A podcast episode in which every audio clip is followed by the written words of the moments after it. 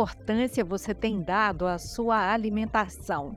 A correria e as rotinas estressantes são desafios a mais para quem quer ter em casa alimentos fresquinhos e naturais para consumo diário, né? Nem sempre é possível ter à mesa aquela comidinha saborosa, preparada na hora, não é mesmo?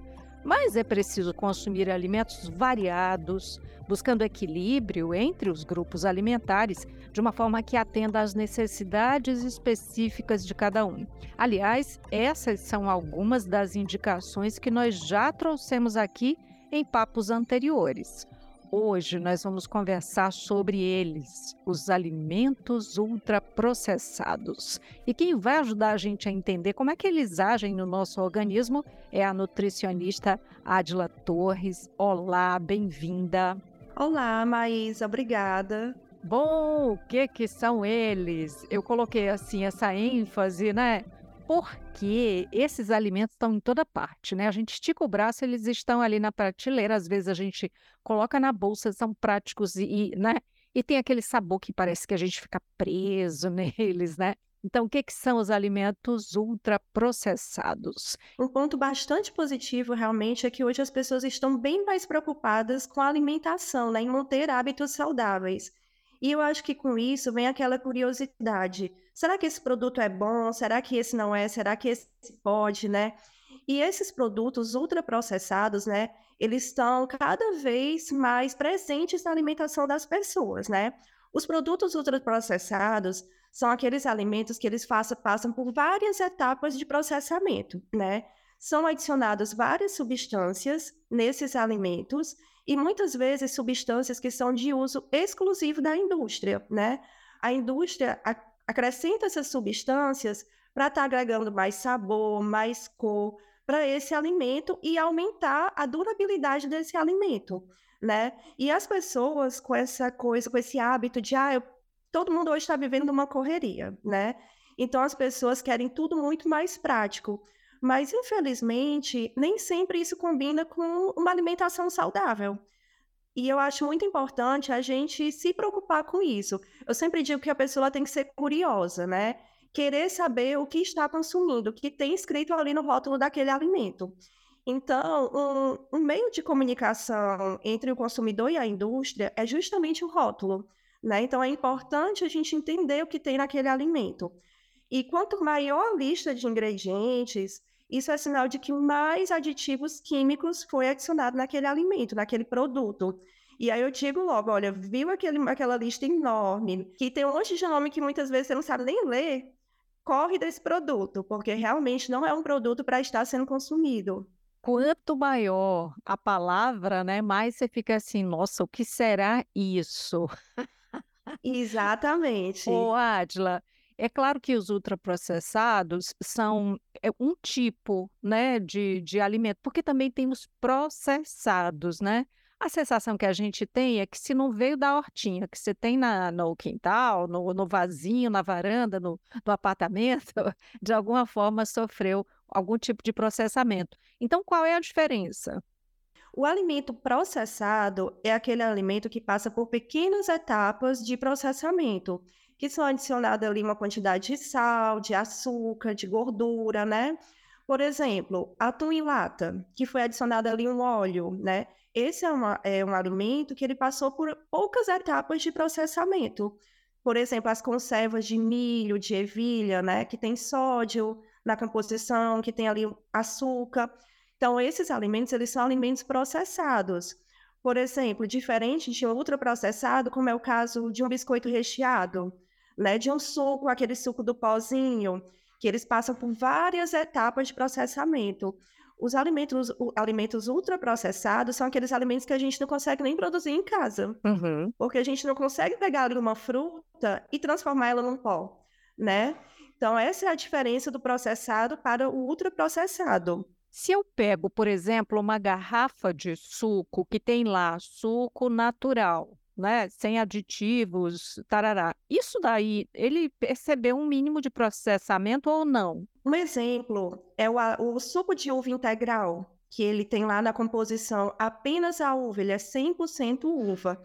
Esse alimento, esse produto, a gente classifica ele como alimentos passou por um mini processamento. Uhum. São os minimamente processados. Esse alimento, ele é o tipo de alimento que a gente deve consumir no nosso dia a dia. Já aquele suco da caixa, né?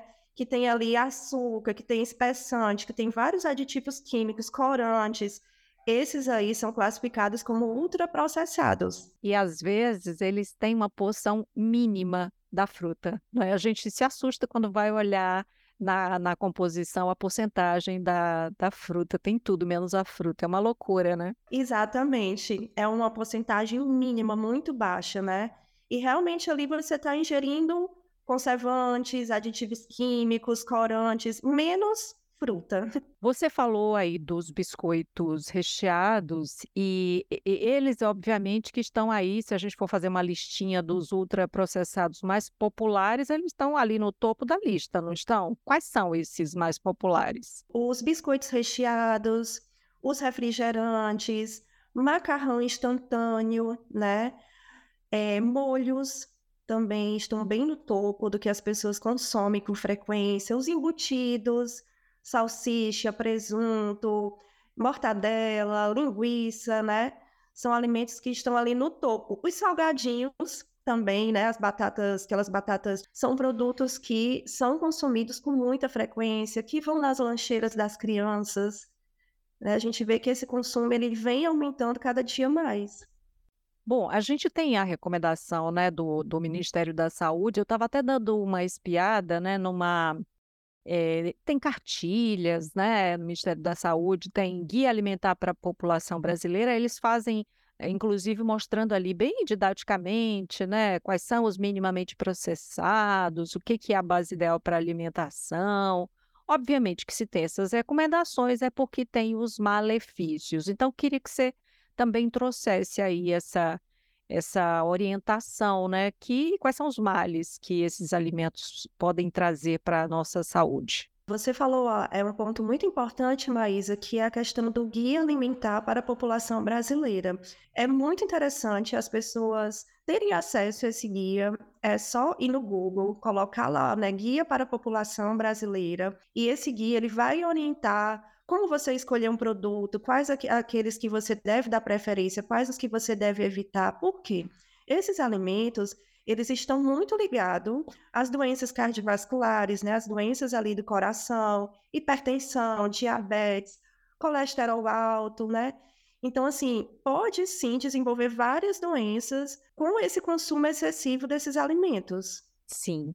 É, tem também, né, a relação entre o consumo desses alimentos e o, o surgimento de alguns tipos de cânceres. Na verdade, quando você fala é, com especialistas, todos eles dizem, né, evitar alimentos ultraprocessados. Mas tem uma relação, assim, entre alguns tipos de câncer e alimentos ultraprocessados? Sim, bastante, né?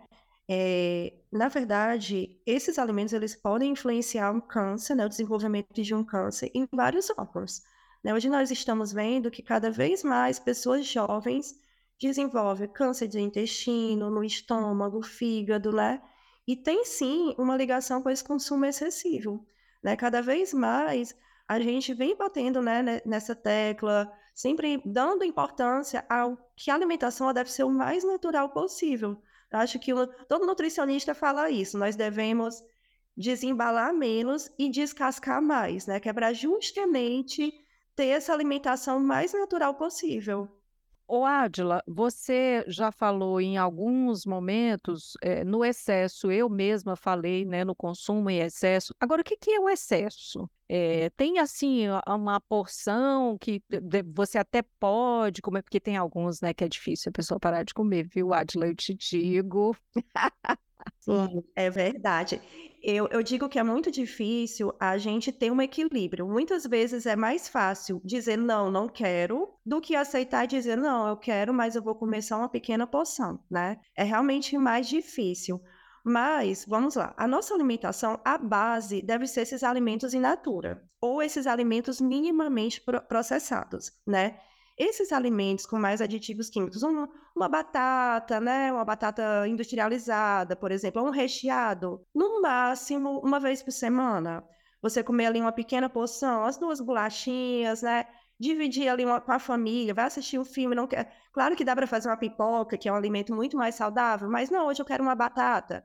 Divide com a família, eu acho que é isso. A questão de dividir, de comer menos, né? Isso faz com que a gente consuma menos desse produto. Mas quanto menos, melhor. Eu acho que isso deve fazer parte de uma exceção e não deve ser uma regra. infelizmente, na vida de muitas pessoas, se tornou uma regra. Né? Já faz parte ali do dia a dia mesmo. É, você falou, é melhor fazer uma, uma pipoca. Aí, muita gente, ao invés de fazer a pipoca, botar a panela no fogo para aquecer, colocar aquela porção de óleo adequada, a quantidade de milho que você já tem que ter comprado anteriormente, né? De preferência não transgênico. Aí você coloca na panela, deixa aquecer, mexe um tantinho, né? E aí depois você tampa, dá uma mexidinha de vez em quando. Quando começa a pipocar, você fica super alegre, espera. Quando assim, quatro segundos, não está subindo mais, pipoquinha, pronto, fechou, tá pronta a sua pipoca. Gente, acabei de passar a minha receita de pipoca. Mas a maioria vai no pacote, coloca no micro-ondas, né? Exatamente. E olha, tenha curiosidade de abrir aquele pacote ali daquela pipoca da, industrializada, você Nossa, vai ver tem que muita vem gordura. muita, muita, vem uma camada gigantesca de gordura. E aí você pensa assim, meu Deus, eu estou ingerindo essa gordura, E essa tem muito gordura sal. muito, muito sódio, é uma quantidade absurda, né? E aí as pessoas se pegam a esse detalhe de, nossa, mas dá muito trabalho. Mas, gente, é um trabalho de minutos né? A que ponto estamos vivendo que a gente não pode tirar minutos ali do nosso dia para fazer uma pipoca, para fazer uma pipoca para nossa família, né? Então acho que a gente tem que priorizar também a qualidade da nossa alimentação, né? É plantar hoje para colher bons frutos futuramente. É, na realidade, os ultraprocessados, eles fazem é, mais sucesso justamente pela praticidade, né? É por isso que eles são tão populares. Exatamente. Mas, Maísa, é, vamos, venhamos e convenhamos, não dá tanto trabalho fazer uma pipoca em casa, né? Às vezes as pessoas falam, ah, mas é muito trabalhoso levar um lanche. Gente, não é tão difícil, né? Você levar uma fruta na bolsa, pega uma maçã, uma tangerina, uma laranja, já tá ali, higieniza, coloca ali na sua bolsa, pega uma porção de castanhas, leva ali na bolsa e você já tem um lanche super saudável e prático, né? Então, dá sim para a gente, é, mesmo com essa rotina tão intensa que nós estamos vivendo, mas dá para priorizar ter uma alimentação mais saudável. Você falou aí do levar na bolsa, né? E eu só me lembro da lancheira, né? Das crianças. Ah, meu Deus, todo dia tem que preparar a merenda das crianças. É uma loucura, né? E ainda tem a coisa cultural de que você manda a fruta, você manda algo assim um pouco diferente, mas eles veem ali o lanche dos demais e é uma loucura. E quando tem que comprar na, na escola, a cantina não vende, né, o, esse alimento mais in natura, né? Então é uma loucura, inclusive porque tem estudos que relacionam o excesso de alimentos ultraprocessados à obesidade infantil, né? Qual é o impacto na saúde das crianças? Exatamente, Maísa. É, eu recebo muito aqui no consultório, né, crianças já com hipertensão, colesterol alto, triglicérides alterados, né, devido à má alimentação, porque é uma alimentação que muitas vezes é baseada em ultraprocessados, né? O café da manhã já começa com pãozinho, queijo e presunto. O lanche é um salgado, né? E isso é um ponto importante até para os pais mesmo, ter mais consciência em relação a isso, mais cuidado, né? Eu acho que deve sim é, conversar até com a escola, nas cantinas, né? Para ter uma alimentação mais natural. Também é importante conscientizar essa criança. Eu sei que não é fácil, né? É, muitas vezes é difícil até para o adulto, imagina para uma criança, né? Às vezes a criança diz assim, ah, mas eu fico com vergonha de levar a fruta porque o amiguinho tá ali com biscoito, né? Isso acontece muito. Loucura isso, né? Demais. Mas é importante conversar, dialogar com essa criança e explicar, né? E, e procurar realmente opções que sejam mais saudáveis. É claro que essa criança, uma vez ali na semana, por exemplo, vai ter aquele contato com um salgado, né, com um embutido ou com um biscoito, a gente também não vai poder, infelizmente, cortar tudo dessa criança, né? Eu digo infelizmente porque o ideal seria realmente evitar esse consumo. Mas se a gente reduzir esse consumo, isso já vai ser muito positivo. Né? Isso já é muito importante. Agora também não pode ficar é, tipo, ah, é o prêmio. Porque senão vai ficar só pensando, ah, é aquele dia que eu vou poder comer, né? Eu não sei, o organismo é uma coisa maluca, a sua cabeça acaba lutando contra, né? Exatamente. Eu sempre, eu digo muito, eu não gosto da palavra excluir. Eu acho que nós temos que trabalhar mais com a palavra reduzir. Né? Eu acho que dessa forma você causa uma conscientização muito maior. Por exemplo, ah, esse negócio de ah, vou passar tantos dias sem comer doce. Quando você vai consumir, você vai pensar, ah, é só por hoje, hoje eu mereço, não, hoje eu vou comer logo tudo que é para acabar, e aí no dia seguinte eu volto para minha alimentação mais saudável. E a gente não pode trabalhar dessa forma, né? Causando esse sentimento de escassez. Tem uma coisa que você falou aí dos é, produtos, né, que vão nesses alimentos ultraprocessados, a, a, os realçadores de sabor e tudo. Às vezes, eu, eu, eu como pouco, eu acho relativamente pouco, mas às vezes eu sinto uma vontade enorme, Adila. É uma coisa assim, às vezes, que parece incontrolável. É como, é como uma lembrança e eu preciso saciar essa vontade de comer aquele sabor, entendeu? Vicia, fala sério, vicia. Vicia, vicia sim. Nós temos papilas gustativas nas nossas línguas, né? Nós já nascemos com essas papilas. E nós já nascemos com, esse, com essa papila do doce mais aguçada, né? Então, quanto mais nós vamos ingerindo alimentos com mais açúcar ou com mais sal, esse, esse hábito ele vai cada vez mais aumentando. E sim, você vai querer diariamente consumir alimentos mais doces ou mais salgados. Porque o que é importante, né? A gente ir reduzindo esse consumo, incluindo alimentos mais amargos, alimentos mais azedos. Isso vai fazer com que o nosso paladar ele vá reduzindo esse vício que a gente está para sabores mais doces e salgados. Uhum. Daí a grande importância de começar desde cedo oferecendo alimentos variados para crianças, né? Você sabe que uma vez eu vi uma criança tomando refrigerante na mamadeira. Aquilo me deu uma. Ai, eu fiquei assim angustiada de pensar como fazem isso. E comia batata frita, né? Dá um aperto no coração, né, Maísa? Nossa, eu fiquei pensando, ah, essa criança vai se acostumar com esses sabores desde muito cedo, né? Ela não vai nem ter chance de experimentar outras coisas, porque ela vai querer repetir esse aí. O aconselhável mesmo é que a criança comece a ter algum contato com sabor doce, com açúcar, na verdade, a partir dos dois anos. Antes disso, se deve evitar esse contato, né?